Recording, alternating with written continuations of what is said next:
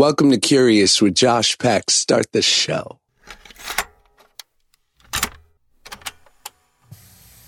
Welcome back to the Curious Podcast. My name is Josh Peck, and I'm your host, and your name is Listener, and that's what you do. You listen. Um, on today's show, we have Nikki Glaser, brilliant comedian.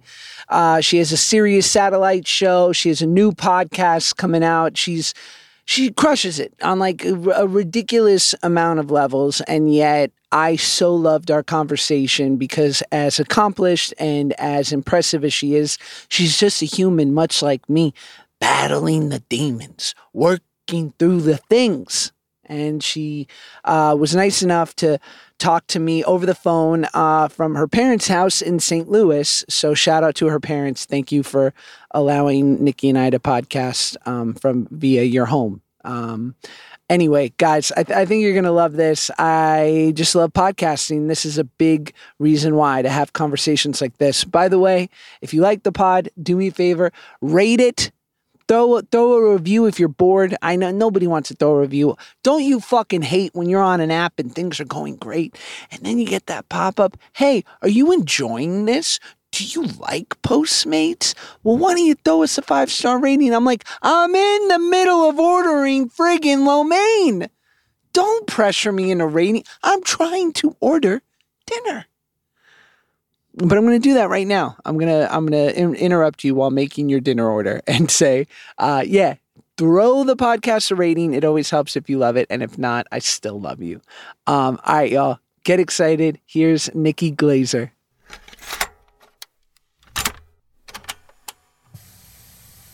This is happening. Um, so you know we're not going to talk about quarantine barely at all, but it, it, it's worth mentioning that you are currently holed up in your parents' house. Yes.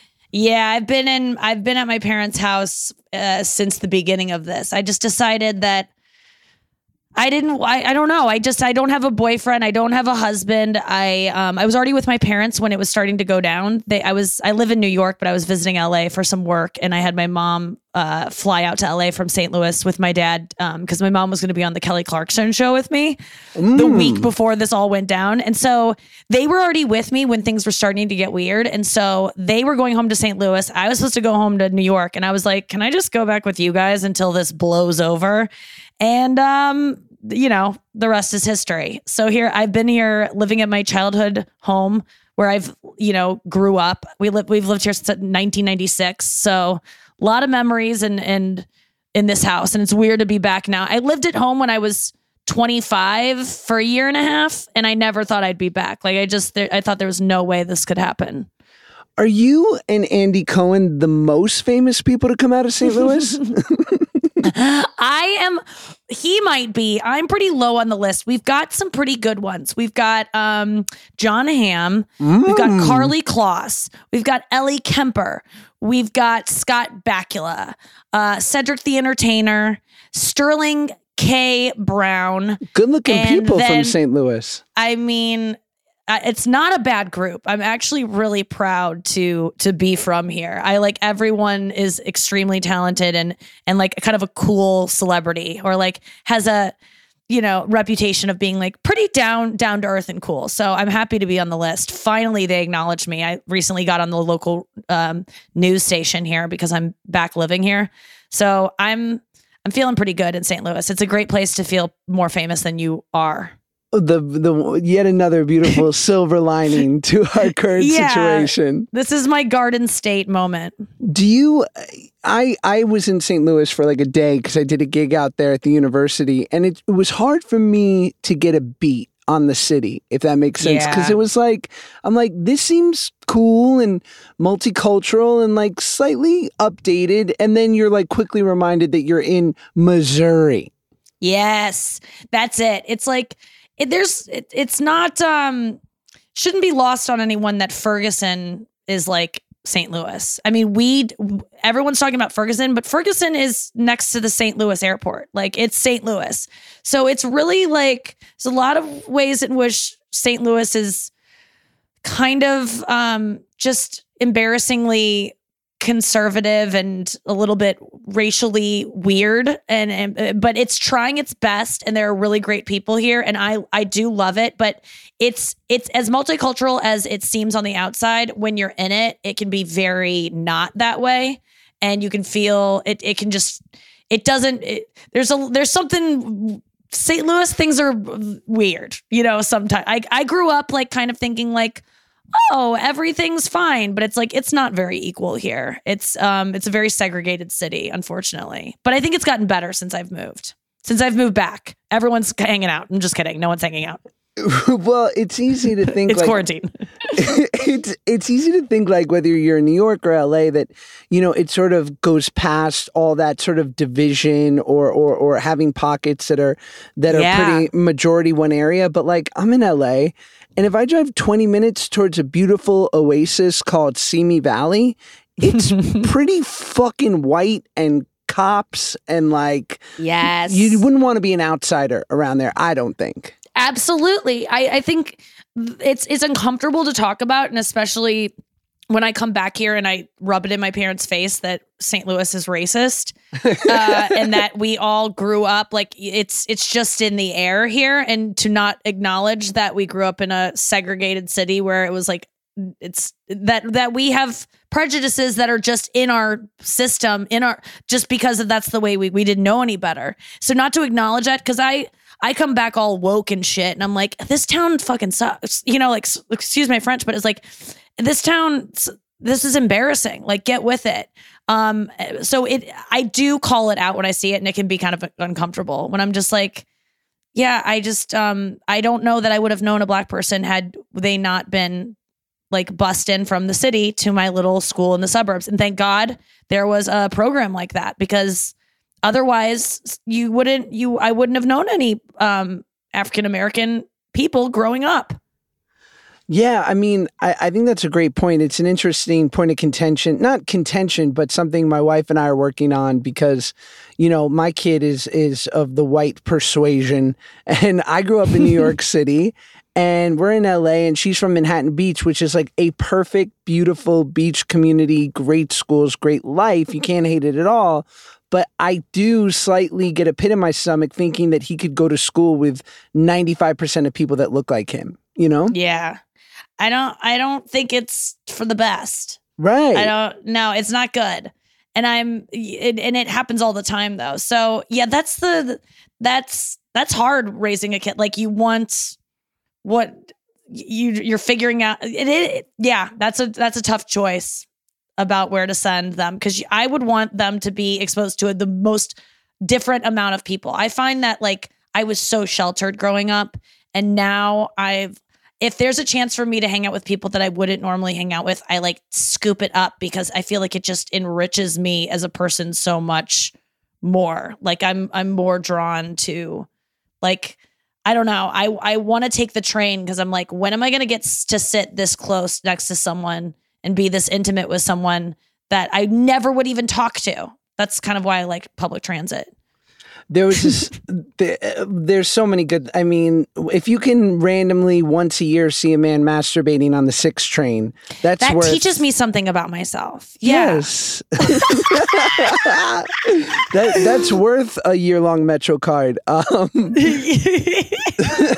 just just getting exposed to culture down there. Um yeah.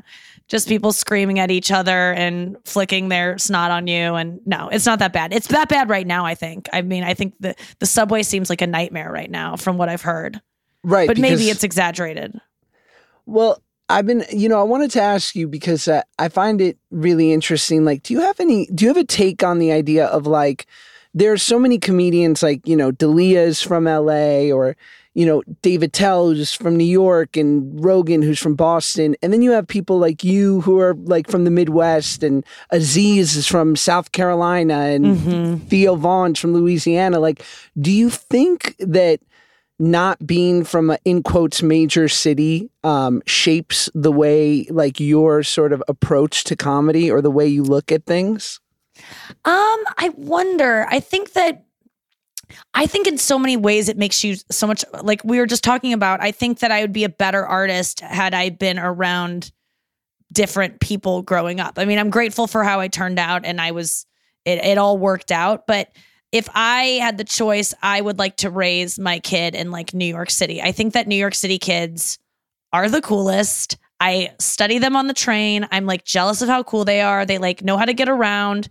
They just seem competent and uh and and independent in a way that other kids don't. And I think I was just a really frightened kid and I was scared of everything. So maybe I wouldn't have been maybe turned into a comic had I lived grown up in New York because I would have been faced with my fears of like being around people and getting kidnapped and all of these things I was scared of. Sure. Um, but I do look at New York kids like as like so much cooler than all of us. Do you feel that as an as a New York kid? So I, I lived there till I was 14, and a lot of my closest friends stayed there into their 20s, and then weirdly, they all sort of escaped to LA. And it's like Mm. anything, i- in my opinion, it it has its drawbacks. Like you're right, they're they're ultra savvy, they're super self sufficient and capable at a level that like probably most kids aren't. But they're also fucking annoying with like Yeah. it's just like it's almost I firmly believe that even if growing up in the greatest city in the world, that it is a detriment for you to never leave the place where you grew up. yes, no matter where it is, because there's no place that's gonna you're gonna get it all. Yes. And also like and I'm sure you see these kids on the train like these New York kids who like have the perfect Air Force Ones on and like their Mhm. fitted cap looks like it's never like once been bent the wrong way and they say things like on God. like, yes, just- that's what I mean. I'm so intimidated by how cool they are. Yeah, it's it does seem. Um, I mean, they. i do listen to their conversations and eavesdrop because it, it is one of my favorite things to just like like I was saying, just listen to different people on the train and like. And they do seem to be having the same kind of conversations that I had in my own world. But I think I just project onto them like, God, it would be so fun to be like a to have somewhere to go. Like the New York City is just one big playground. Like you can stay outside and you can just go places. All it's one big mall, and that is the only place as a kid in the suburbs where you feel free to like roam and like fuck around. Is like at the mall.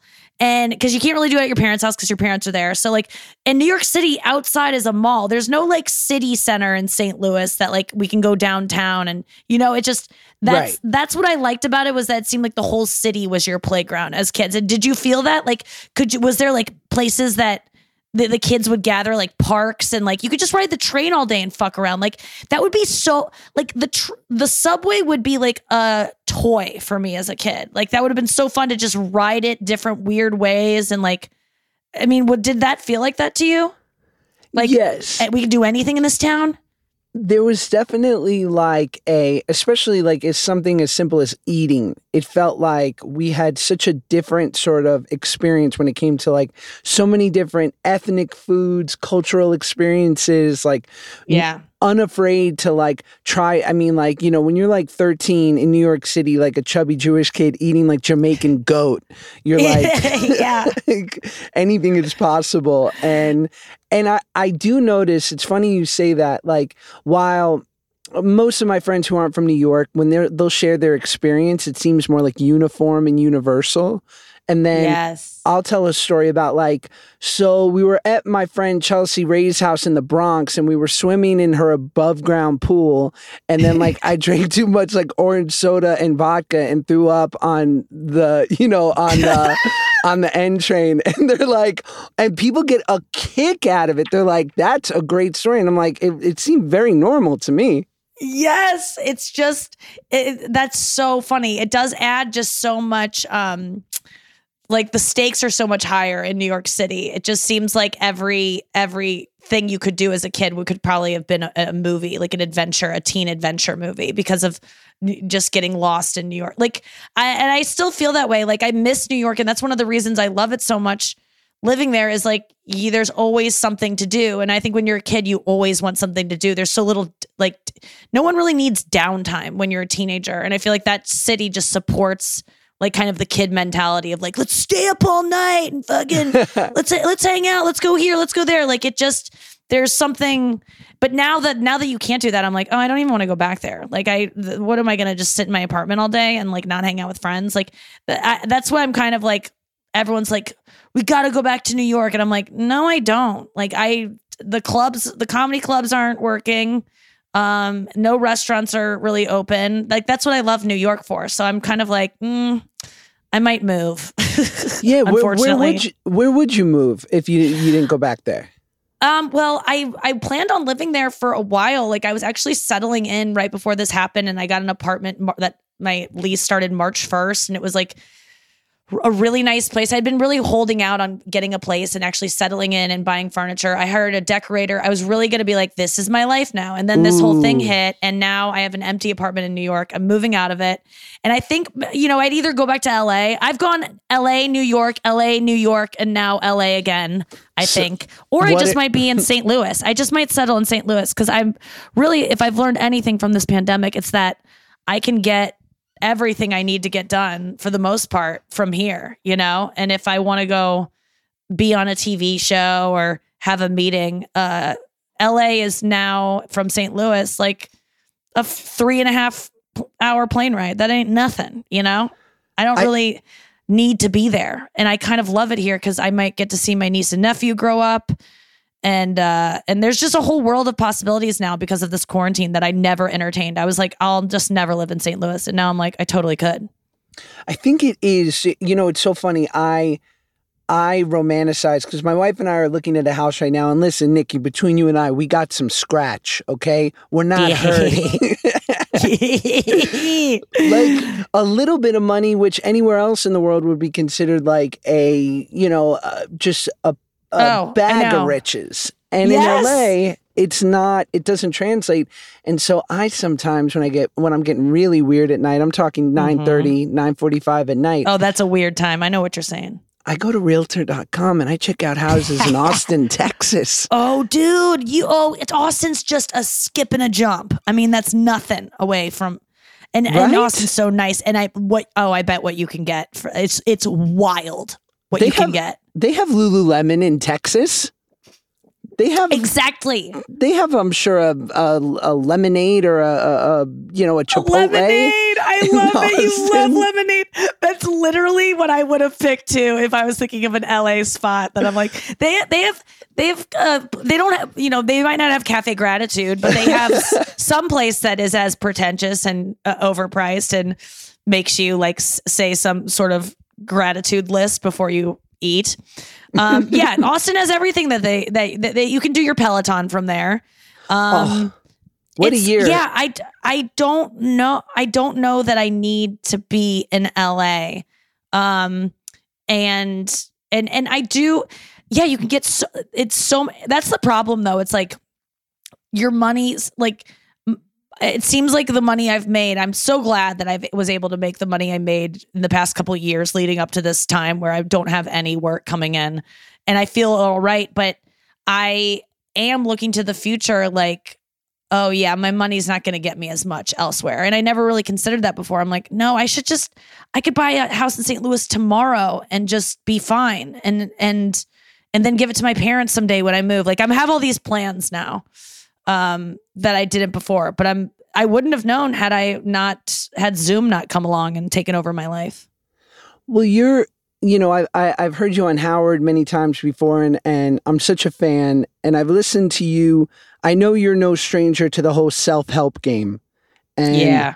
I I too, you know, I'm I'm 12 years sober, and uh, and so I've nice. I've I've embraced the life. So, what's what's that like? Are you because on one hand you have you know you're in that sort of echelon of like people who are utterly crushing it and yet it, it very much seems like there's a part of you that says i'd be happy to make that my profession and my passion but to have my social life and my personal life be completely based in something other than showbiz. Am i getting the right read or am i totally off? Um, I don't know that what you're right about is that I long for a happiness that this business cannot provide me and a serenity and a, like a peace with myself that I know deep down my career does not ultimately give me. What it does give me is like I, I still really get off from the attention I get on stage and Oh, making yeah. people laugh and like uh, like it just I can't deny it. But I think I I never really considered any life outside of my career until this all went down. I mean, I've always like wanted a husband and a fam, maybe a family. I mean, that even was a wild thought. Or like, why? Why just- is it a just- wild, wild thought? um, because a family to me is like I don't have time to do what I want to do in my career and be a mother. I just I and and that's not to say that it can't be done. It could. I can't do that. I know my limits and I can't be a good mom and do and be do everything I want to do work wise and also have time to nap and and work on myself. I value being able to read, being able to nap, being able to go for a run. Like I'm too selfish um I think for a family at this point. But you know, I just now though I'm like, oh, those things kind of matter because like jobs can go away. I never thought stand up could go away. In what world would stand up ever abandon me? That was like in my back pocket no matter what. Like it was just some it was just this security blanket that has now been stripped away. So now I'm like, oh, I could be anything. I could I'm thinking about going back to school some days. And then I'm thinking about, oh, I'll just have a kid. Like I anything is possible now. But are Uh, you because yeah. Are you the person who goes and does a killer bring down the house 20 minute set at the comedy store and then hangs out till two in the morning with everyone or do you want to go home after I because I don't drink, I do not um I do not hang out, but I do at this yes, I do like to hang out. I really do. I'm pretty social. Um I like to keep it very like the people I'm closest with, but I, you know, the thing is the older you get as a comic, the less you really hang out. Like comics hang out, but the ones that hang out every night are just alcoholics. No offense to those comics. But, But you like know who that really but you know, but you know who you are, and if you don't think you're an alcoholic, it's okay. Someday you'll hit a bottom. But um, no, it's just eh, hanging out is always fun, but it's not like an every night thing. That's like eh, that's that's in your twenties. That's when I was drinking a lot, really, and you just that does that doesn't. I don't like. I was even saying this. I don't miss the hangs as much with comedians as I do the moments as I'm walking on stage and they're walking off, and we have this passing moment of like a couple seconds where they're like, "How you been? Good? Yeah, me too. Good. Are they good? Yeah, they're good. All right, cool. Good. See you soon." And like I miss those, and then I miss you know going getting off stage and talking to Kevin Nealon for five minutes, and then getting in my car and going home. I'm pretty like introverted, and I would. And only until recently, uh, since this quarantine, have I not done stand up at night. For the past 15 years of my life, I've done stand up every single night of my life. And maybe a, for a couple years, I had a boyfriend. And so I would maybe stay home and watch TV with him instead. But even then, I was doing sets most of the time. Um, and now this has forced me to like, oh my God, you can just like eat dinner and then stay and, and like get into pajamas and go watch TV. Like you don't have to do anything. My whole life, every single night, never taking a single day off, not even weekends. I eat dinner and I go out and I do stand up and I eat dinner and it, no matter what I did during the day. And so now I'm like, oh my God, I could live in a world where I don't do stand up every night and I just like hang out with my family. I could do that. I can finally see it. Hey, it's Kaley Cuoco for Priceline. Ready to go to your happy place for a happy price? Well, why didn't you say so? Just download the Priceline app right now and save up to 60% on hotels. So, whether it's Cousin Kevin's Kazoo concert in Kansas City, go Kevin, or Becky's Bachelorette Bash in Bermuda, you never have to miss a trip ever again. So, download the Priceline app today. Your savings are waiting. Go to your happy place for a happy price. Go to your happy price, Priceline. Speaking as someone who's been very um you know I, I was always ultra driven and had like i was like a jamaican guy i always had like six jobs and i was like you know always because you know i grew up a broke kid and so now i have my wife and, and my mom who who i have to look out for and thus Yeah. the, you know, it was just a natural amount of pressure. And that's, that's where I'm best. And it's weird having a kid, how it's revealed to me that like, I can, it, it's, it's, it's trying not to fall victim to my natural default, which is that I want to be incredible and perfect at everything and do it to the absolute most because that's how I like to drink. Yes.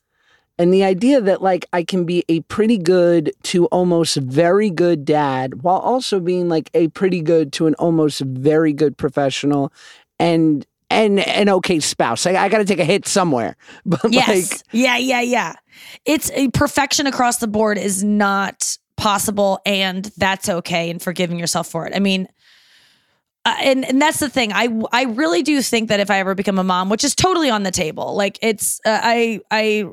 I honestly am like, okay, that could be kind of cool, even if you know the world doesn't last as long as I, if if things go the way I think they're going, like I'll have a he'll he'll he'll maybe see his graduation. You know, I don't know, but like even even so, like that will be a fun life to spend with someone. Whatever I think, like I I think a comet could smash it, or there might be a super volcano. I mean, I have a lot of catastrophic thoughts Do that you- make are- me go, I shouldn't have kids because global warming. We're all gonna die because of floods.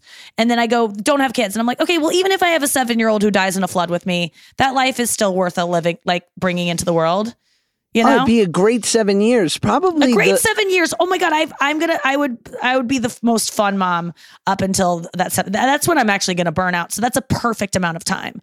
That'll be like my seventh inning stretch of like, let's, okay, let's. I, I, mama needs a break. Let's, let's have a fucking huge Natural tidal wave come take out the, the, the, yeah, the house. so- something Um, of biblical proportions. Yeah, but I think that I would be um I'd be a great mom. Like I like you I give I tried to be perfect and then I fall somewhere short of that and it's still like I, I grade myself constantly. I'm like you know B plus and then I can make uh, I can make it look like on the outside an A plus to other people but inside the house it's a B plus sometimes a D you know and I feel like I'd be okay with falling short I think I, but I struggle so much what you were just saying with like giving my all in too many places and taking on too many jobs and saying yes to too many things because I want to do them and I want to, I want the I don't want to ever miss out an opportunity. I don't want to have any regrets.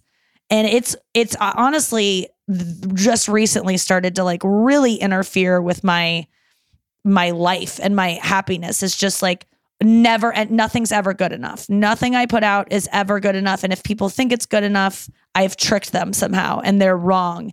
And I'm going to be found out any day now that I'm not talented and that eh, other people are responsible for my talent, that I am talented. The, the things that I'm talented for, other people are responsible for them, and the things that I, they that are mine that are that people like, um, I've tricked them somehow. Do you struggle with that, the imposter syndrome, as they call it? I think I think we I think all of us as performers do to a certain extent. And Yeah. and anyone I was listening to this great Aaron Sorkin interview the other day and he he said two things which were both right. He said one is that you can't stay fed from last night's dinner. Aha. And it's Yes. it's so true and especially in our work it's like whether we like it or not like it's you're only as good as your last thing and you must keep you know pushing and pursuing and and it's not you know some of us get that like whatever Seinfeld or Modern Family like that is literally the version in our profession of working at IBM for 35 years Yeah. um, but it doesn't really exist outside of that. But but then he also said he's like, remember that a ball player that strikes out two out of three times will go to the Hall of Fame. So oh wow. I love that. That's fucking Sorkin, Nikki. He's Dude, good. that's so good. Because I've always kind of thought that batting averages were shitty. Like I've been like, that guy has like, you know, like what's a good batting average? Like I don't know what sports are, but like give me tell me a good one. What's a I good think one? in It's like, the 400s. okay, that is not that impressive out of a thousand. you know what I mean? Like, I've always thought that. I've always been like, why is that a big? That's like a. good- Don't you guys know that that's less than half the time? And it's like that's that's true. It's like it it really you don't have to be you don't have to be that consistent. It's like the difference between precision and consistency, I guess, or there's some kind of line there. But um, that really does that. I needed that Sorkin quote so freaking bad Oh, because yeah. I do feel like I've when I have misses, I just cannot forgive myself, and I and I start to bully myself. Like I've I've I've if I could cyberbully myself, I probably would. Like I. I wouldn't trust myself on Ambien. I think I would open a, an Instagram account just to call myself ugly from like a you know, like the stuff like that. Like I'm so mean to myself and critical, especially when I fail a performance, and it doesn't make sense. My therapist always go like, "Did you ever like a stage mom that made you feel bad and never good enough?" And my parents have always been like. You got a B plus? Oh my god, that's great. Like they've never been like, "What is this B? You must need an A." But that's what I put on myself. It's so weird. Oh, they sound so healthy. Oh, they're so healthy. It doesn't make sense. Josh, I swear to God, my like it, it the my, my issues do not correspond with my upbringing. They really don't. Like I'm not even joking you. Not too long ago in a therapy session, my therapist just stopped me in the middle of some story I was telling her about my day. And she goes, "Sorry, um I'm just looking at my notes. So when were you molested again?" Oh, And I go, I go, I wasn't.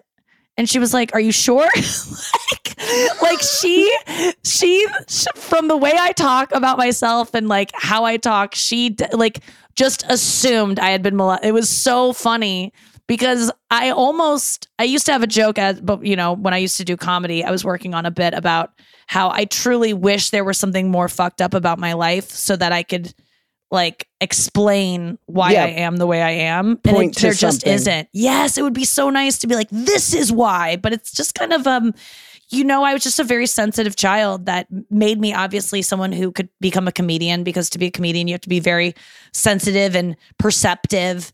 But I I suffered a lot as a kid because of it. I was very scared. but it's you know it's fascinating like i have uh, my best friend in the whole world he and his brother had the exact same upbringing and his brother Ah. is like healthy you know at least normal from the outside maybe he like tortures hamsters in his back room but like as far as we know he's normal It's what he does in his man cave. There's a whole room for it.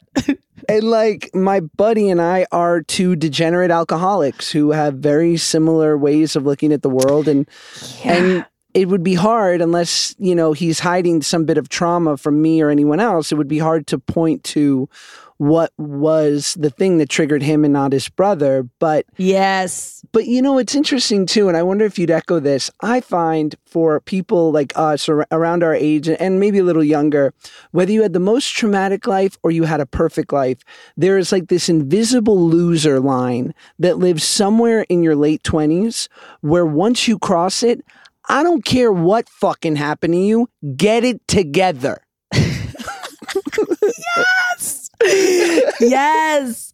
I mean, I I completely agree. Like I get so frustrated when people do not hit that point and get it to fucking together because I and I'm still having those moments. Like for me, when I was 27 I I decided that I needed to quit drinking, it was really like oh my God, you are not going to reach your potential if you keep doing this. It's just, it's the bottom line. And you will not be able to, you truly, this will kill you because you'll probably be so depressed about all the regrets you have of being hungover or drunk and not being able to do these things that you'll probably speak, kill yourself because you're so depressed. Because that's, uh, you know, I was a very depressed person. Sure. So for me, it wasn't like the drinking itself that would kill me. It would be the not being able to reach my potential because of the drinking that would eventually cause me to be so depressed that I would probably kill myself. It was like that. So I just I quickly cut out drinking as as soon as I could. And, it took me a while to figure out a way how, but like I got there. Like I pushed myself to find a bottom pretty quickly.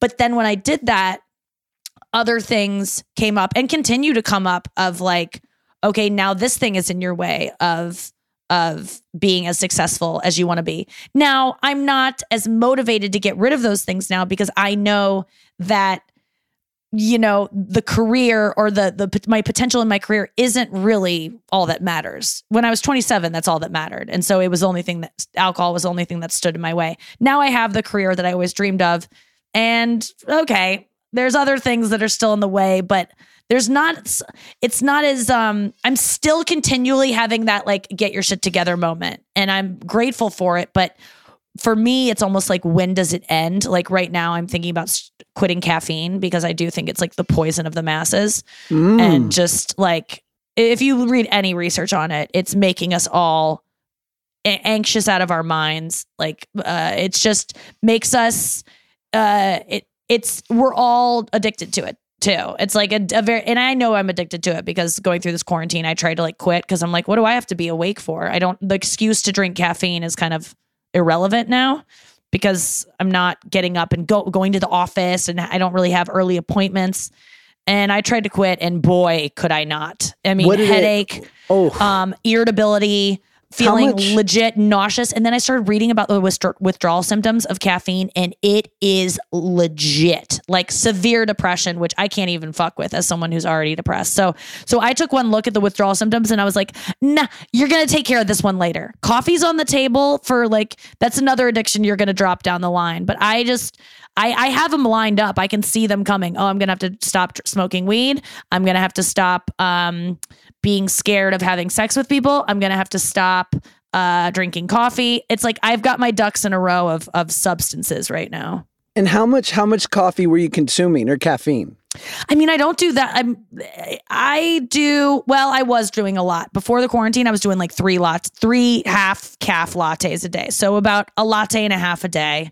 Sure. And then, you know, but th- then some days I would have like five cups of coffee in the morning. Later on, I'd chug three. Like it was just not even, I wasn't even paying attention to how much I was consuming. So then when I tried to just go cold turkey, it was like nearly impossible. I mean, it was impossible. I was like, there's no way I can even attempt to try this right now with this quarantine. I can't, I need it. And so that re- led me to believe, like, uh oh. All right, I'll give it up someday. I do the um, sober guy um, grand slam breakfast in the morning. Also, which is? because I intermittent fast, so uh, my window doesn't even. Ah. I'm not even starting till 10 a.m. to eat. So you know, I get up with my kid at 6:30. I'm starving. This little Oh jerk's my watching God. some repeat of Elmo that he's seen 11 times, and for some reason feels the need to watch again. So I. I drink four shots. Uh, I drink an, uh, an americano that I make with like four shots of espresso and water, Dude. and and a uh, and I pop a, a piece of Nicorette. Yeah, yeah. That's Ugh. um you're look into like I, I don't know if you're on Reddit, but if you go follow the subreddit decaf, it's all people trying to quit co- coffee and it's all literature about it too. Just read a couple accounts and you'll see, uh-oh. this Oh, is a real thing. And and you'll see what it's doing to you. I know, I know. Josh, it is devastating. I was like, I can't, not another thing, but it's and then the Nicorette is interesting. How long ago did you quit smoking? So I never really smoked. Got it. No, yeah, I've heard of this. I I'm mean, addicted I to gum did. too, but not Nicorette. yeah, it's uh, it's you know, it, it's r- as benign as you can get. Um, as far as like you know, it's sugar-free gum with a little nicotine in it, and nicotine is probably the least harmful of the shit that's in cigarettes, right? Um, yeah. but it's very i mean listen i've gone through this with with my wife who we've been together for eight years and it's like she having a sec uh, or a healthy relationship with sex and her approach to it has had to teach me that like you know doing it less often than you think is necessary is probably healthier and for me i just go feel good do more yes, yes. I mean, uh, like I substitute one thing for the next. I've I've always and I have like like I've had anorexia when I was, you know, 18 and then ever since then for the past 18 years I have had some sort of eating disorder just like on full blast, sometimes more quiet, and I've just starting to like tackle mine now um like in quarantine, which has also been like such a gift, but it's uh it's I've realized that it's all very tied up with sex too. Like food is just instantly feel better. Oh, put this in my mouth, feels better. Gum, like oh, this is a new thing to to ch- now I'm constantly consuming. And when I've been in relationships, man, sex can be.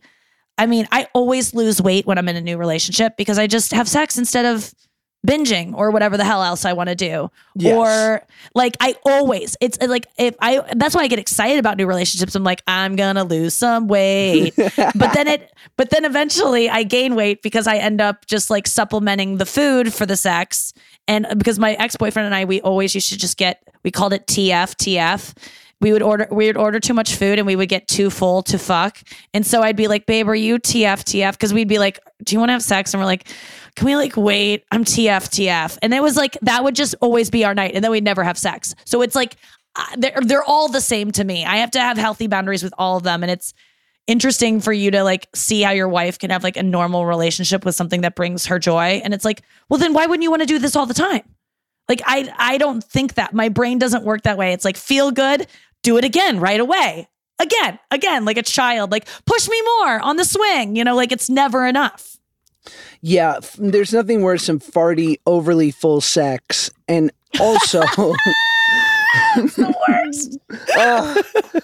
and and sometimes I, in a different world, because I have the life, the life of my dreams. It's beyond my wildest dreams. But like in Yeah. a different life, I sometimes think like I would be well suited to be that like Parisian dude who like chain smokes and eats baguettes and like just has and like copious amounts of sex like with people with perhaps more body hair than than is uh, to my liking but it's still a nice time. But the realities are I'd probably work for a week and then it would just I'd eat too much bread. Yeah, you would eat too much, but you wouldn't be able to balance all. I mean, it would just you'd look like Gerard Depardieu, and you it wouldn't be a pretty. I mean, I'm sure he's looked good before, but I just picture him kind of bloated and uh, miserable. Uh, but maybe he's not. That's just the image I have of him. But you, you, yeah, you can't. Um, it would be nice to like. Oh God, I wish I could just smoke, or I wish I could just have se- like I always think like I wish I could just sleep around and it's like I'm so glad I I can't. There's something about me that doesn't let me do that because I would go insane. Like if I could really abuse any drug. It, it- thank God I'm scared of men. It's Well- like being scared of needles and being like, good. Oh my god, I'd be so into heroin if I if I wasn't scared of needles. You know, like that's kind of how I am with sex. It's like I have to trust a needle so much before I let it poke me. But once it pokes me, I want it to poke me all night long. You know, forever. Sure. But like getting that initial, but like I, it, it's really hard for me. So I do, I do, I like to do intermittent fasting for men. Like I just like abstain until I'm like I can't take it anymore, and then I, you know, fuck the kitchen. what's your uh, now you've been on a sabbatical right like are w- are you comfortable saying how long you haven't um Yeah, it's been a it's been a year. It's been Wow. It's gonna be a year, I think. Um, yeah, my birthday's coming up, so I remember I had it around my birthday, and it's and it's weird because it's only I've only had I, and I'm known as like a sex comedian, and I think about it and talk about it openly so much. Um, mainly because I'm so prudish and I just like am fascinated by it and kind of scared of it. So that's why I like to talk about it. I like to talk about sex the same way people like to talk about murder podcasts. Like they don't want to be murdered. They just want to talk about it because they're like, that's so wild. Like that's kind of my attitude around sex is this like fascination, like this morbid curiosity, um, and real innate fear of it. Like, uh, like just I don't. so that's what is, it's, it's all. what's the fear my fear is Intimacy? being bad at it. Intimacy, um, farting. Uh, well that's pooping everywhere, all over. Like just like losing control. I mean, orgasms are really terrifying to me and were something that I wasn't able to have and still struggle having only because I have to like r- let go. And like letting go is just not something I was ever taught how to do or like I really strive to always be in control of myself. So and sex also like I just I I kind of attribute it to my mom's sex talk, which was not really a sex talk as much as like she told me that if a man ever gets you alone, they're gonna try to rape you, and so just don't ever be alone with a man. And I was like, got it. And so then I just like received yeah, I was just like, I don't want to be raped, you know, yet. Uh, I'm going to say that for college. So I just didn't kiss a boy until, no, I, I really was terrified of men. I just thought that they would overpower me and like try to, and, and my first kiss was pretty traumatizing when I look back on it. It was already late because I was already just scared, but I was like 15 or 16 and this boy just like, I we both told each other we liked each other. We were like hanging out watching TV, and he didn't mean to, and I don't like fault him for it, but because he just didn't know better. But he like lunged on top of me to make out, and like was just licking my face and like so aggressively. Like he thought he had the green light because I was like, "Oh, I like you too," and then he just jumped on me, and I was like, "Get off!" And I like kicked him off, and then he was like really embarrassed and like mad at me, and so then he was just like being an asshole the rest of the night and we like never talked again. And so that I think I still have that of like sending the wrong message when I'm alone with a boy, them thinking I want something that I don't, not being able to get them off me, not being able to stop it. And And also, when I used to drink, I used to have a lot of sex that I didn't want to have because I was like blackout drunk. So I just like have sex because, you know, I was blackout drunk. And so I wanted to in the moment. And then in the morning, I would wake up and I would be sober. And the guy, the guy would know that I was blackout the night before. He like ha- wants to have morning sex because we did it last night a bunch. Why wouldn't we want to now? Oh, I don't know because I can see you in the light of day and you're because gross. I'm conscious and have a say in it now. Yes, because I have a say in it. And then you do it anyway because you don't want to be, feel like an alcoholic. So you let them like. So you're like, okay, let's do it because if I wanted it last night, why wouldn't I want it now? You know? Okay. And then you're like, oh no, you're having sex and you don't even want to be, and that gets very like gr- I'm just always scared I'm going to have to go through with something I don't want to do. And that's something I do in my career a lot. Like I on I am a people pleaser at heart and I feel like I just abandon myself to please other people and I never want to do that sexually again. So I think now I just never put myself in a position to to do that. Yeah, So I- that's the long answer. it, it sounds it sounds treacherous to be quite honest. Not trying to be like some fucking Yeah. cuck, you know, overly sensitive, lib man, but it does. It sounds it sounds treacherous. And I remember, I remember a, a, a time where I got I was I got hit on aggressively by this gay dude, which I was flattered. Listen, whether Yeah. male or female, attractive or not, or, or mostly attra- if you're a male or a female and you're attractive, I'm honored to be hit on by you. Dude, same, same. But this guy was very uh intense about it and like predatorial and like I felt his big male energy locked Yes. into me and it felt threatening. And I told my wife about it and I was like it just felt it made me feel really uncomfortable and and way too intense and she's like cool imagine that but always Right. and I was like, oh, fuck. Like 95% of the time, you're getting that energy from dudes that you have no interest in. And I, I imagine that for most women, that is terribly uncomfortable. Yeah, and it's it's it's also it's not even the guys that are into you that you don't want it.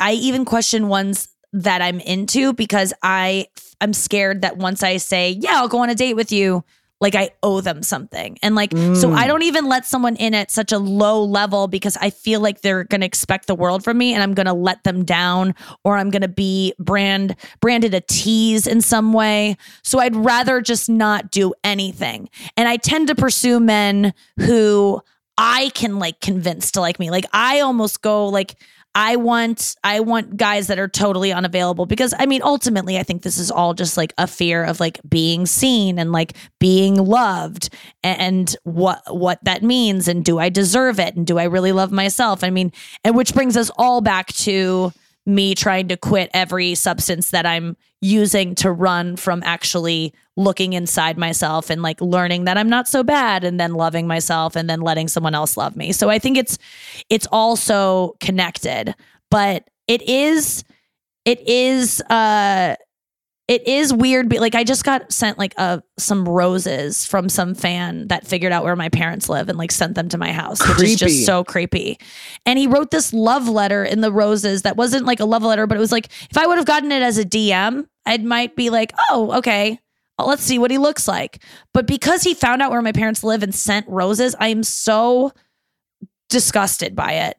And Oh. I just I can't but that's the thing there there are I there are it's it's a fine line between creepy and like actually telling me how you feel about me. Like I don't want to be seen too much up uh, uh, take him out of the mix like guys that are DMing me being like I really like you and I've heard you on a lot of things and I just really I I respect you so much and like just eh, even that like makes my skin crawl and it shouldn't because that's what I should be looking for is someone who like sees me and knows me. But I'm just like, oh God, you think you know me? You just heard a couple podcasts. Like this is too intense. I don't even want to write you back. And then, and then I feel bad because I'm like, oh, am I not giving this guy who could be, be like my soulmate and love me more than anyone a chance? He's because not he your DM'd me? I'll tell you. I know. Nikki, Okay, that's I'll- good. I'll, be the arbiter. A, he's not your soulmate. B, what if the guy who sent roses sent an edible arrangement? Does that change anything?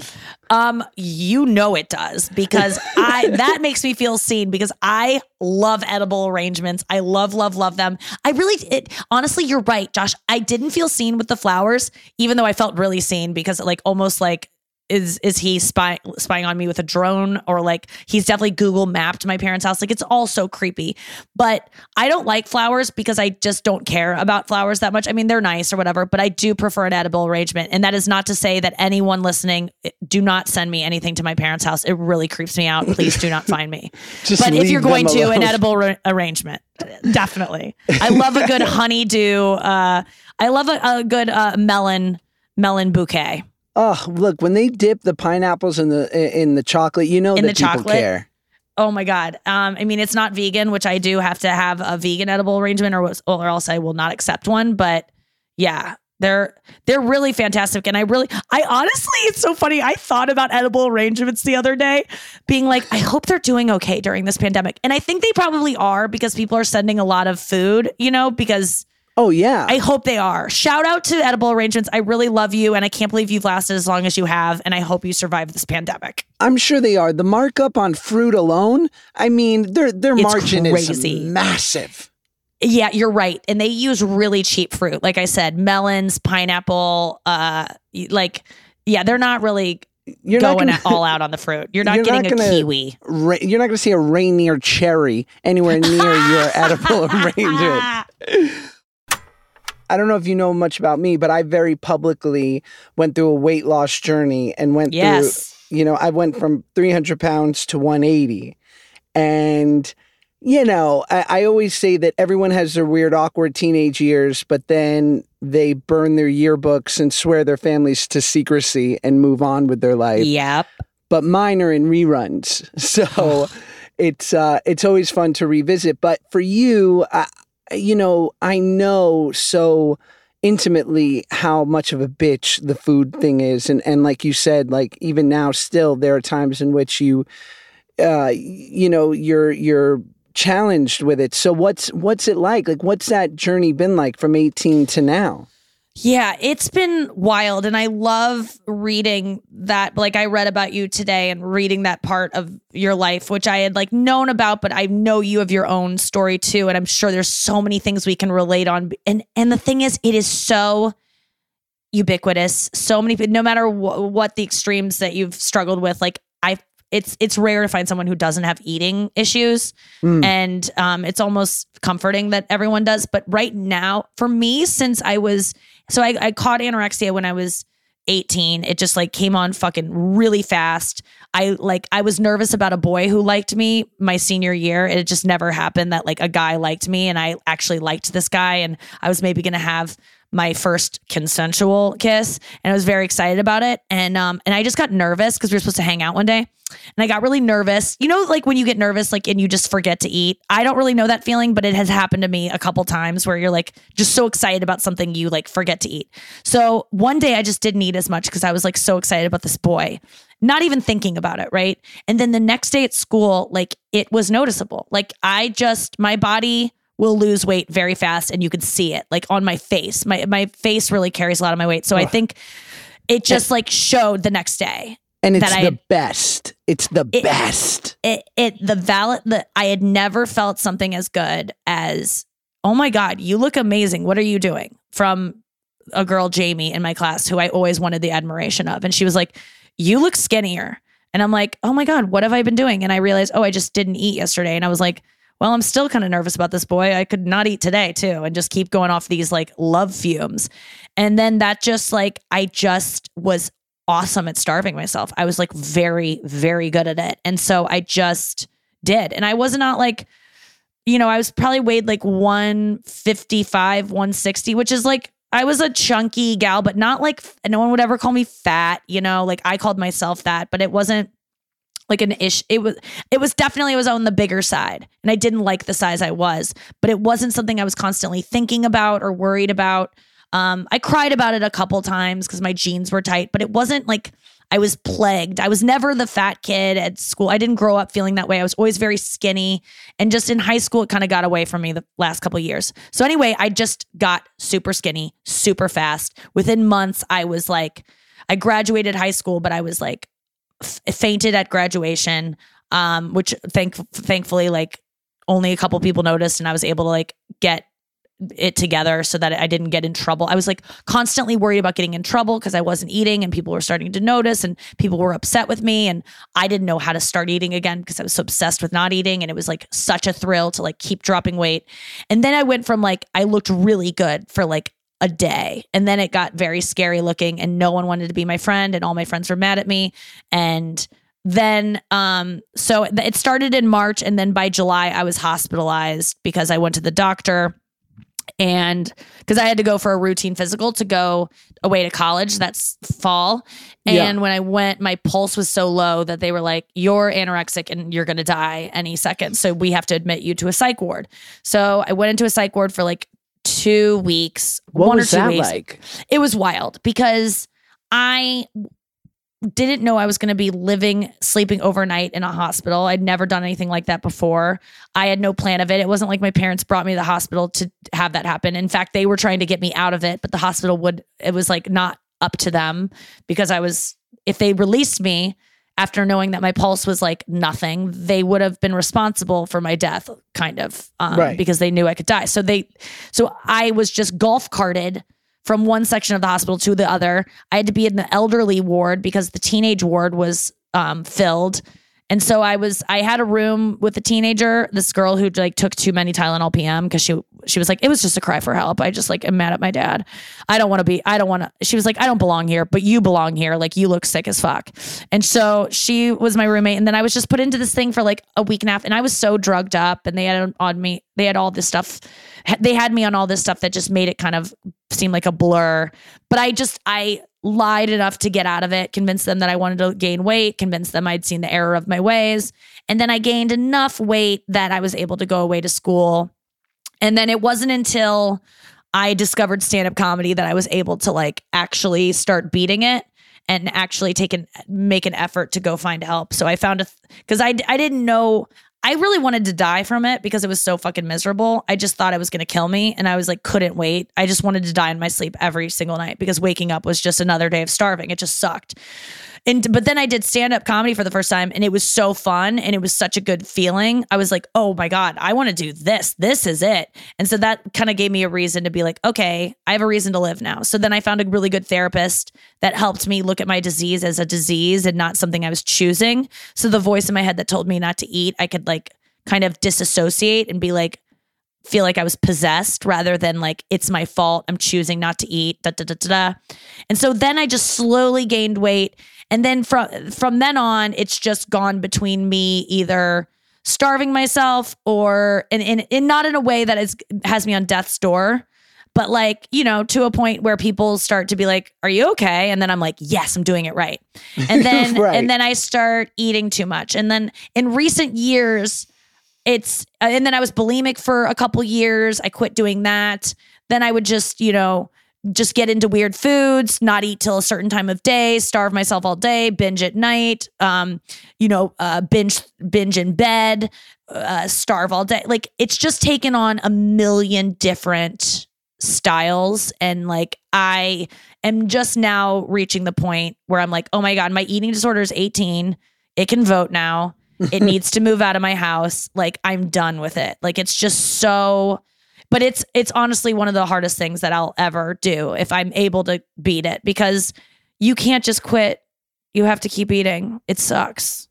And dealing with that and figuring out what my relationship with food is and having boundaries and telling myself I can't do certain things, can't eat certain places, can't eat certain foods, realizing that like I have a disease as opposed to there's going to be some magic diet that fixes everything and makes my life normal. It's been really really hard to arrive at that, but like I'm I'm finally at a place where I'm I'm I really want to be done with it. It's like but it's hard, Josh. I mean like So living hard. being working in show business and even not in show business, everything as a human being tells you to lose weight and that that's this diet or you should eat this, you shouldn't eat that. Everyone's got a fucking opinion and having any kind of like normalcy around eating is almost impossible at this point. But is there? It. I would imagine. Like I, I have a loved one who who contends with it um, for for a long part of her life, and and I remember like someone very close to her was like, I just wish that one day she could just. My wish for her is one day she can eat normal, and and knowing addiction in the way that I do, I kind of said to her, "Oh no, should." That'll never ever happen. Like hmm. normal won't happen, but she could very well find a group, a support group, and a food plan that works for her, and it Yes. will relieve her of this Yes. Overwhelming obsession. Because I, my mom has been in, uh, you know, a version of Overeaters Anonymous for my entire life, and Oh She- wow. she's got friends who literally have weighed and measured everything they've eaten for decades and you know they've lived a pretty solid you know joyful fulfilled life while just saying like hey i'm never going to be able to have a hot dog at a ball game and what Yes. the fuck Yes, it's uh, you're you're hitting on exactly what I have recently discovered, which is like there is a way to exactly. It's never going to be normal, but by acknowledging that it's never going to be normal, you can say, "Well, he, I have to have rules, and I need to stick to those rules to keep me safe." And like uh, the idea of a food plan just seemed so antithetical, like anti whatever I like. That to me is like, oh my god, that's so anorexic. Like measuring food, but like having a food plan and being able to be like, okay, I'm just this is what I do every day, and I don't deviate from this, and that's how I keep from thinking about other things. It's been, uh, it's something that I I hope to have. But I think you're absolutely right. That is how someone can have quote unquote normal eating is by uh, just accepting the fact that they don't they'll never have normal eating but they can they can just surrender to a plan which is like ugh ah But- it's so it's But so it's so fucking tricky. hard it's Oh, so yeah. tricky if we could all just stop eating or we could just you know there was a just a easy like a pill you could take and you get all your nutrients and you just call it a day it would be so much easier but it is not and if every single time you turn on the tv they weren't telling you that you're doing it wrong or that you should try this or that it's normal to eat this and it's it's it's it really is like a um it's just something i'm cracking open like just beginning to look into because it's it does feel so normal to have weird eating. Like it's just like that's the way we do it as Americans, or like that. You know, that's the only experience I know as an American experience. But to eh, you know, I think I first started having food issues as I can look back and like. For me as a woman, it was always like women hate their bodies. Women talk about not eating this, and that makes you a woman. And when you're a little girl, you just want to be a woman. You want to be a big girl. And for me, big girl meant trying not to be a big girl, you know? yeah oh And so it's hard to unbrainwash that. It's hard for me to like think that it's actually cool to not be on a diet. I'm so used to being like, oh my God, if you're on a diet and you're starving, that means you're cool. And it's like, ugh, on what planet is that cool? This Well, one. I'm happy. I don't know if this will give you any sense of relief, but as someone who has spent, you know, a normal, healthy amount of time on the porn hub, I am seeing an upward trend uh, of of women who are, you know, beautifully shaped, beautifully normal. Yes. and I just think that this is the right trend to be on because I women so, are too. beautiful in every shape and size. God damn it!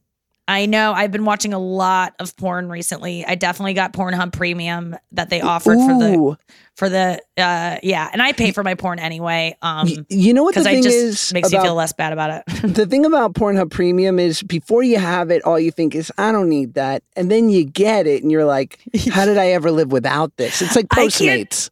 It's so true. I can't deal with. I want a. I want an hour long video, and not because I'm going to watch the hour. It's because I want to get to the. I I want a lot more to choose from within the scene. You know, like I I don't like having just six minute clips where it's like, oh, it's just not enough sometimes. Um. So yeah, and I've been seeing a lot more like girls that look like me at different stages of my life. I can find like every size and shape of myself now, and that's nice. That's nice to have Because yeah, I like listen. I like to see when the guys got a couple extra pounds around the midsection. 'cause It helps, same. it helps me imagine that it'd be, you know, maybe I could be in there one day. Yes, that's that's where we want to see added inches around the waistline. yes. It's true. Like it's really is important to be and and that's what I do on Instagram. Like any girl now that makes me feel bad about my body besides Emily Ratajkowski because Emily Ratajkowski's body is just like alien.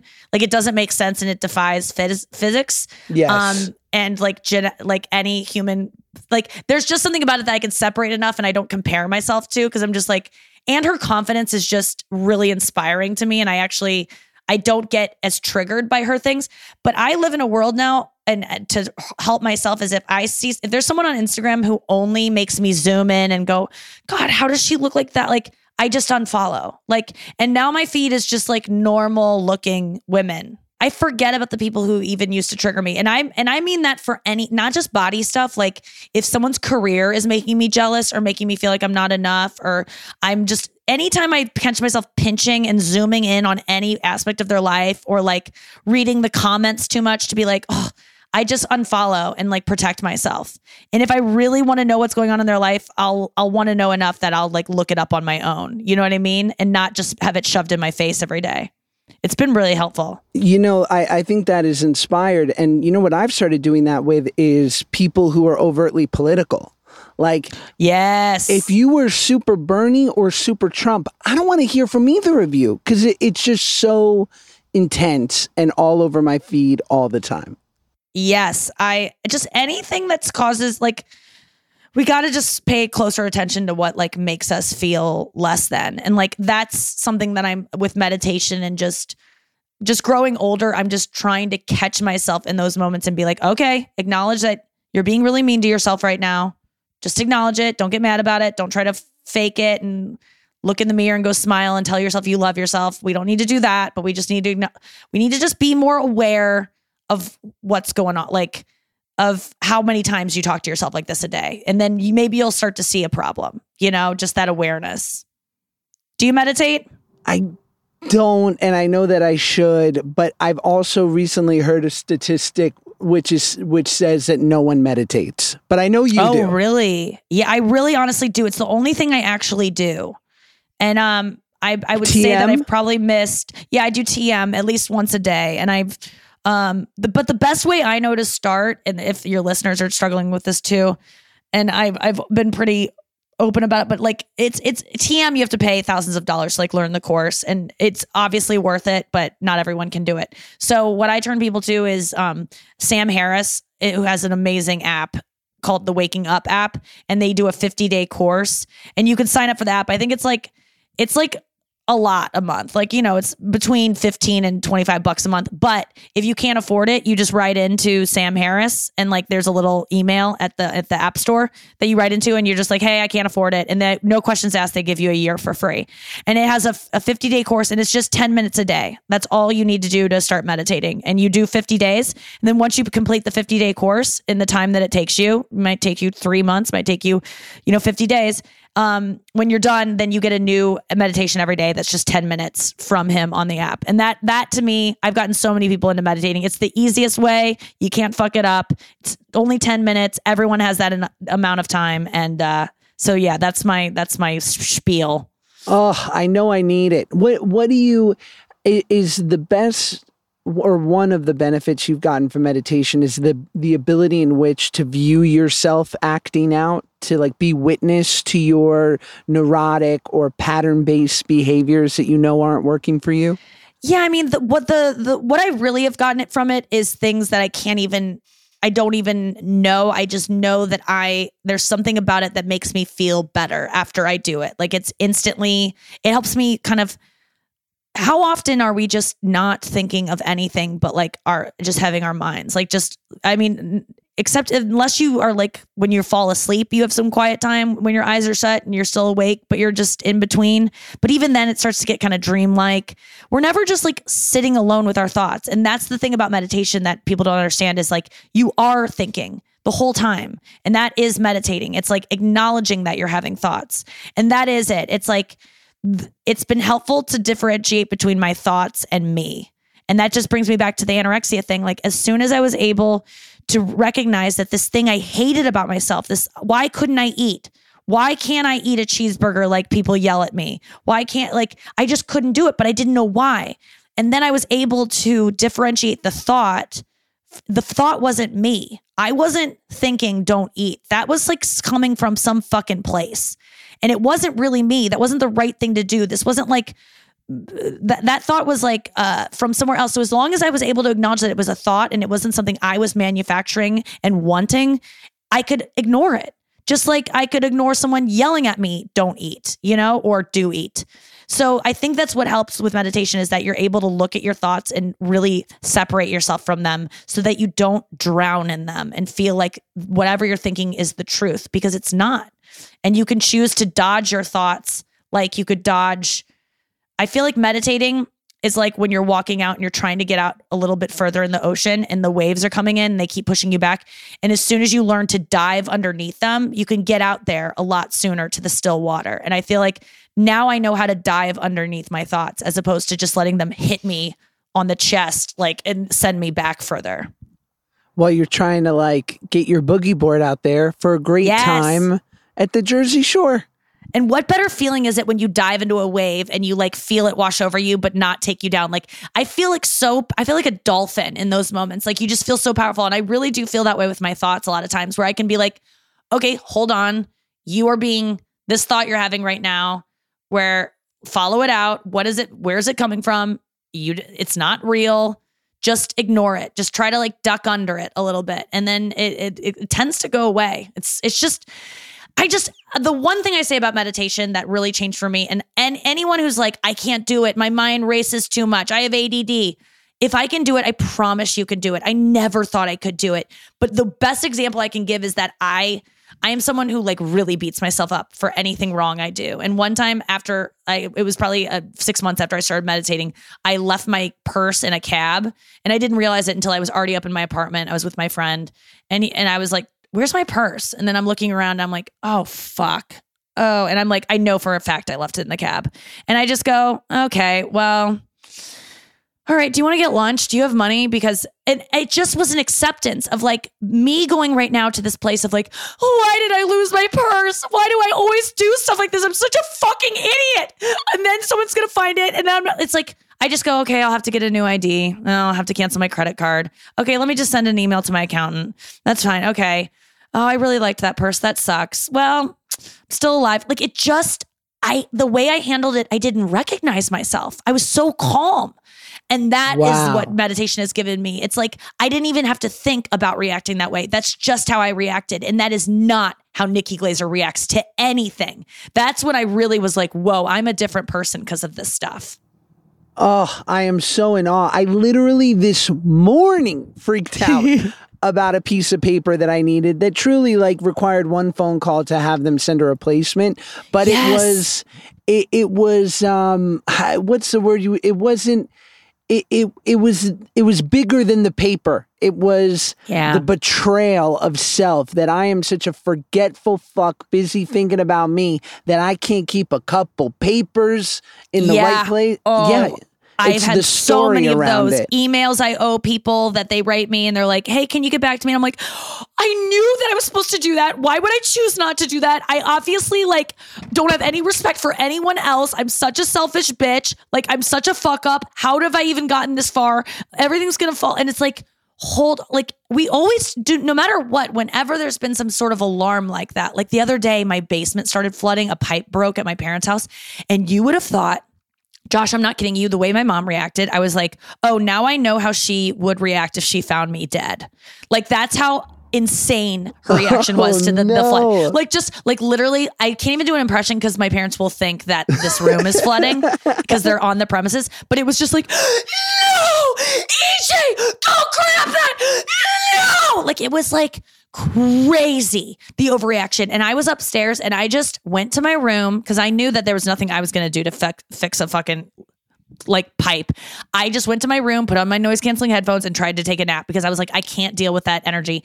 And i just feel like when i've had like now the way i would react to that is just like okay this is funny. There's a flood. Let's do what we can.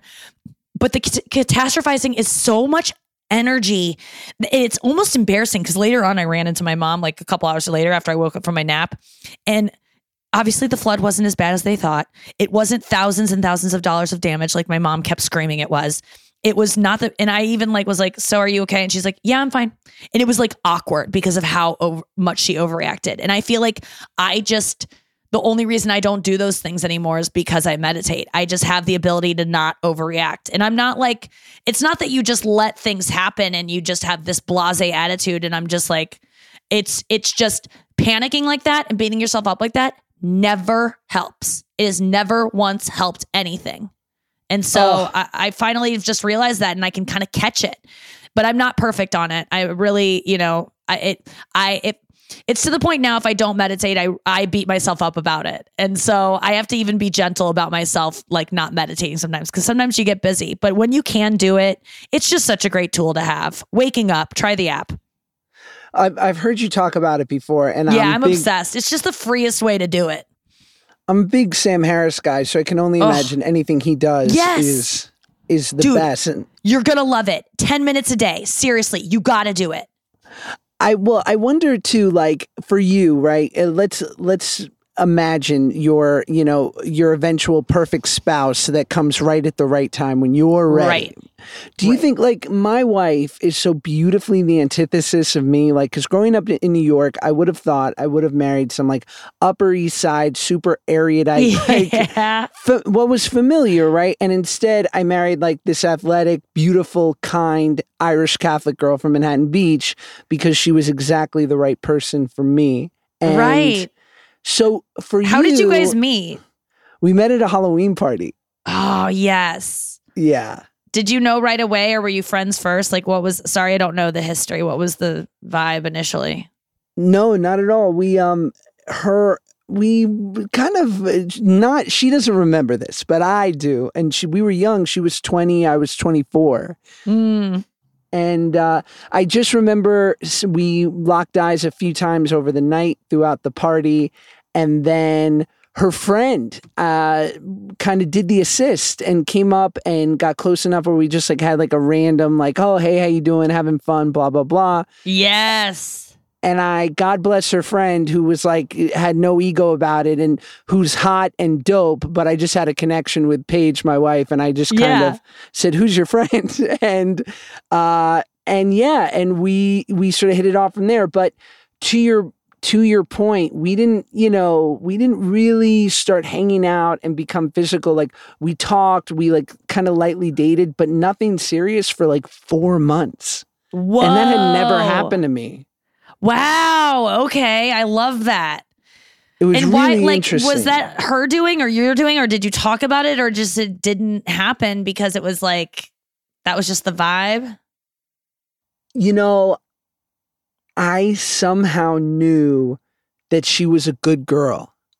Right. And I just didn't feel like I, I just didn't feel like I wanted to go there until I knew absolutely that that was something she wanted. And Right. and then once like she made it really clear, then it was like great. And but it was it was really interesting the way look, I, I've talked about this before, but the most revealing thing about her and my relationship is like I'm from a single mom and I'm an only child. And it informed the way in which I deal with conflict because if 50% of your parental structure can leave you, anyone can. right. And yeah. thus, I felt as though I needed to be perfect in a relationship because anytime that that there was a hiccup or a fight or something, someone could walk away. mm-hmm. Yeah. Um, Oh, that's so scary. Uh, They could I've been there before, even not as the child of divorce, but like I've always been I my first my only real relationship, half of it I just spent so scared he was going to be like, "I don't like when you do this," or "I don't like I never even said anything was wrong. If I ever was upset about anything, I never spoke up because I was just scared he was going to be like, "Well, that sucks. You suck. Bye." So I just was like constantly worried about abandonment, like constantly. How did you overcome that fear of like she's going to leave if I fuck up? I mean, were you were you like that? Were you constantly like non-confrontational and Well, I was more, I took the reverse approach, which is like very male and like the Tony Montana of it all of like, Mm. oh, there's an issue. Fuck it. it this was fun, wasn't it? All the best. Right, right. Leave Like- before they leave you. Yeah. And like, and listen, no one's keeping you here. And trust me, like, I'll be fine. I've always been fine. I'll be fine Oh wow. after. And she, coming from like one of four kids with a super healthy family structure, was like, where are you going to go? Like, fam- family doesn't leave. And yes. you can fuck up. We can even go to bed mad because family doesn't leave. Yes. That is that's the thing that um I don't know. I'm not I'm not convinced of. I'm always scared they're going to even though no one's left me yet. There's some, there's must be something weird that I haven't dug up yet. Uh, of getting abandoned because I'm always like they'll leave me if and I think it was because the my first relationship I asked the guy like hey I think I love you and I don't feel like you're gonna say it at any point." and he was Oh. like and he was like uh yeah I'm not going to because I don't say it like I don't I've never said that to anyone. I don't plan on saying it to anyone. And I was like, okay, this is news to me. And so I just stayed in that relationship and and sucked it up and was just like, okay, you don't need to say I love you because I, at first I broke up with him because I'm like, I need to hear I love you. And if you say you never can, bye. And then I was like, never mind, I don't care, take me back. And then from that day on, I never demanded anything or asked of anything because I was just scared he was gonna say, well, I don't do that, so bye and then and then that gave me no license to ever have any kind of like needs in a relationship and that completely my fault and he ended up saying i love you i mean it was all a ridiculous thing but there's there's something it, like that for me I, I interrupted your question that you were going to ask me about my future and i'm sorry that i, I made you forget it en- entirely No, no, you didn't. And thank you for the assist. But uh, right before I get to that, I will ask you have you ever read Anthony DeMello's book, How to Love? no Oh, it's a must. D- okay Amazon Prime it today. It's a must. okay It's like how to love i'm writing it down Anthony DeMello. okay I'll text it to you if you need, but Love it, it. will it'll it'll rock your world. And it's like 80 pages. okay awesome i've been looking for a new like pamphlet to read um I, No. all these books are so long, so that is like really entices me that it's eighty pages. It- the, the thing is like literally the size of like a post-it note. Yes, It's great. I'm so excited to read his brochure. That is going to solve all my issues.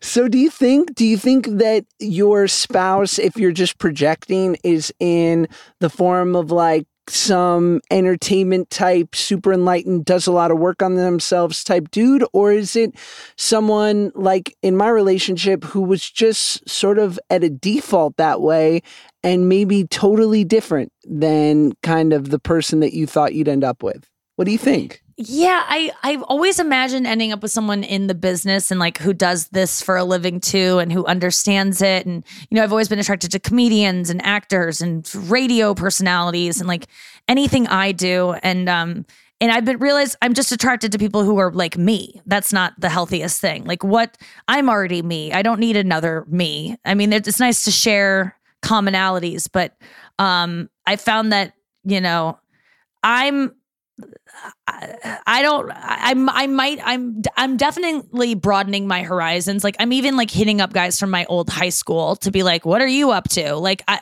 I'm open to anything. So I my what I do think is that I need a little bit more time to like figure out what I want and um and so I'm less about like god there's no guys out there because I do have a lot of suitors and I just am not in a place to actually let someone in. Literally, I can't let someone in my house because I'm living with my parents and they're um, immune. You know, they're over sixty, so I got to protect them from the COVID. But Fair. I, um, I so this is almost the best thing to ever happen to someone who's scared of intimacy is to be like, oh my god, there's a fucking quarantine. I can't get close to you. The Um, CDC says we can't fuck. Yeah, they, yeah. I can't learn about your childhood. Oh wait, wait, I can. Okay, well, okay. I guess Facetime me. I mean, yeah. I think, I think it's going to. I, I'll. I keep beating myself up because I'm like, oh my god, all these great guys want to take you out, and you don't want to give them a chance.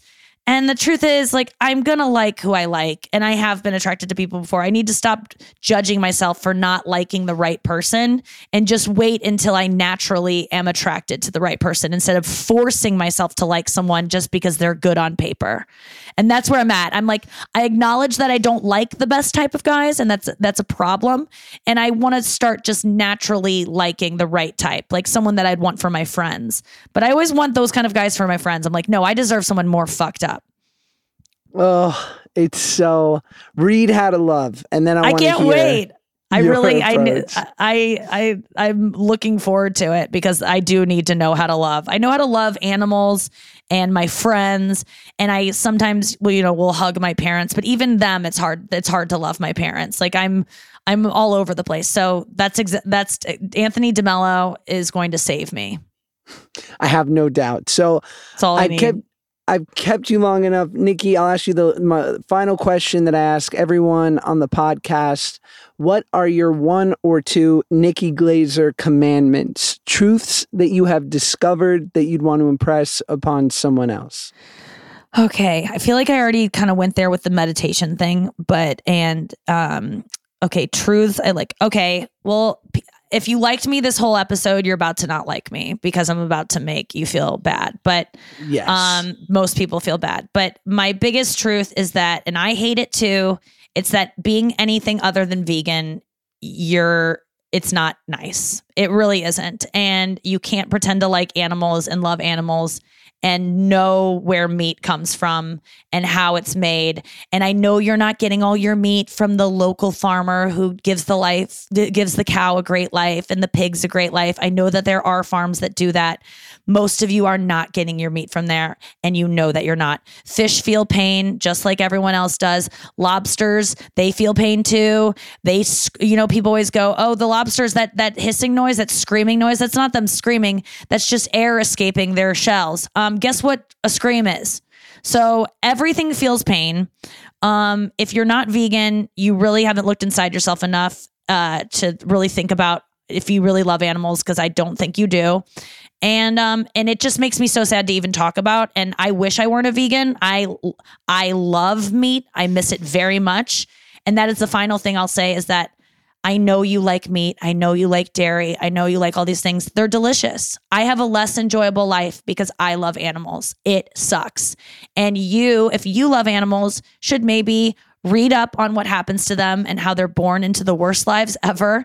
And they never see an ounce of comfort or joy from the second they're born.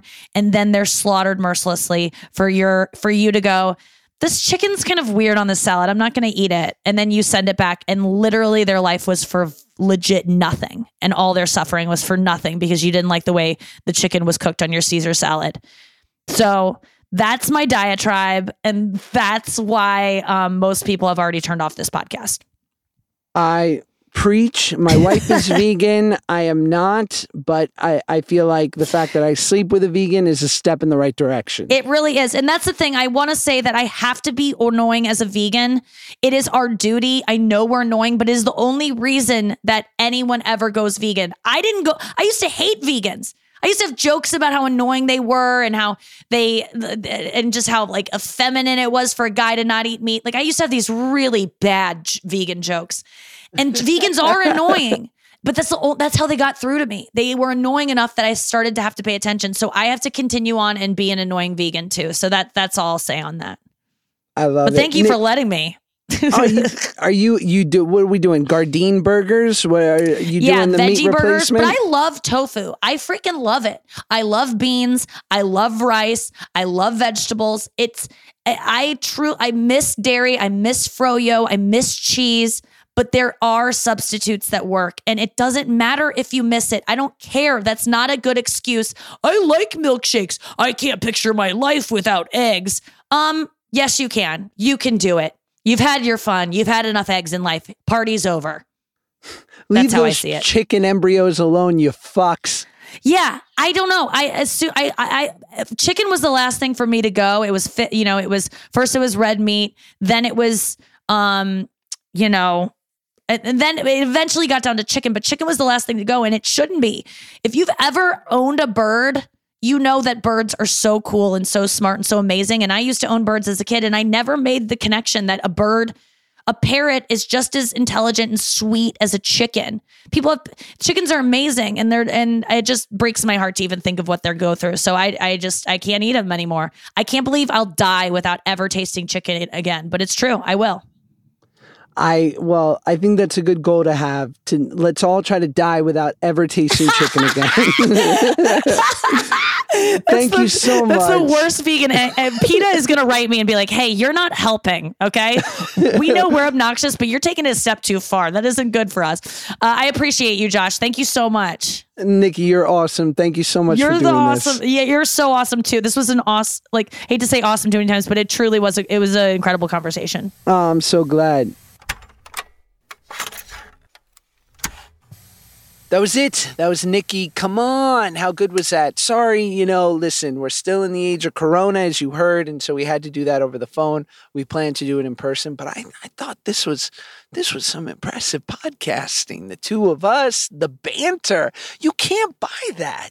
You really can't. Um, but yeah, I, I, I couldn't have been happier. And that's it. You know what? I'm just, I'm here, I'm out here podcasting, you know, living the life, trying to get those conversations that move me and in turn move you. If I am moved, you are moved. I, uh, I heard someone say something to the effect of like, don't try to change me, move me. Is this not a friggin' these quotes? Who comes up with these quotes? They're so applicable. Oh, by the way, and I realized this, uh, I, I I was in fear when I said it to Nikki, but I didn't want to correct myself in the middle of it, and then I heard it back, and I'm like, I'm an idiot. The book is actually called The Way to Love by Anthony DeMello. So if you're familiar with the book, and you were screaming at your listening device saying, "Josh, what are you an idiot? You're, you're such a fan of this book, you don't even know the title." I first of all, you're right. I'm an idiot, but secondly you look like a crazy person. You're screaming into your. Uh, are you screaming at your iPhone because you're mad at me? Maybe, maybe there's an underlying issue there that you should perhaps uh, uncover, unpack it. You know what I mean? Unpack it, put it away, put it in the dresser of things that you never look at again. You know? Just an idea. Anyway, guys, love you. Have a great week. Bye.